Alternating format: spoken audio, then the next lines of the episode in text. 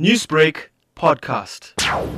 Well, in fact, you know, this has been a very difficult period for South African economy in general because in the past two years we have underinvested in terms of uh, infrastructure and job opportunities for our workers.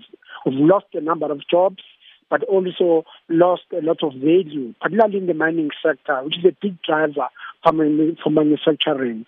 And uh, Mr. as uh, mining charter uh, 3.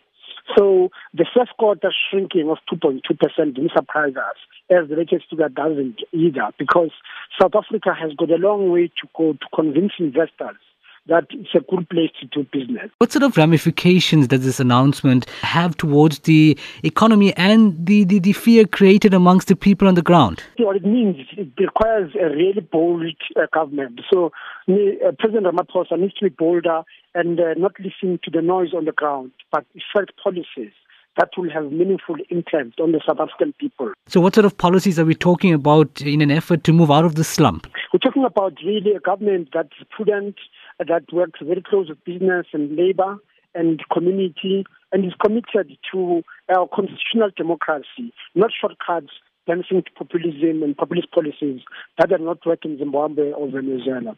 Newsbreak, Lotus FM, powered by SABC News.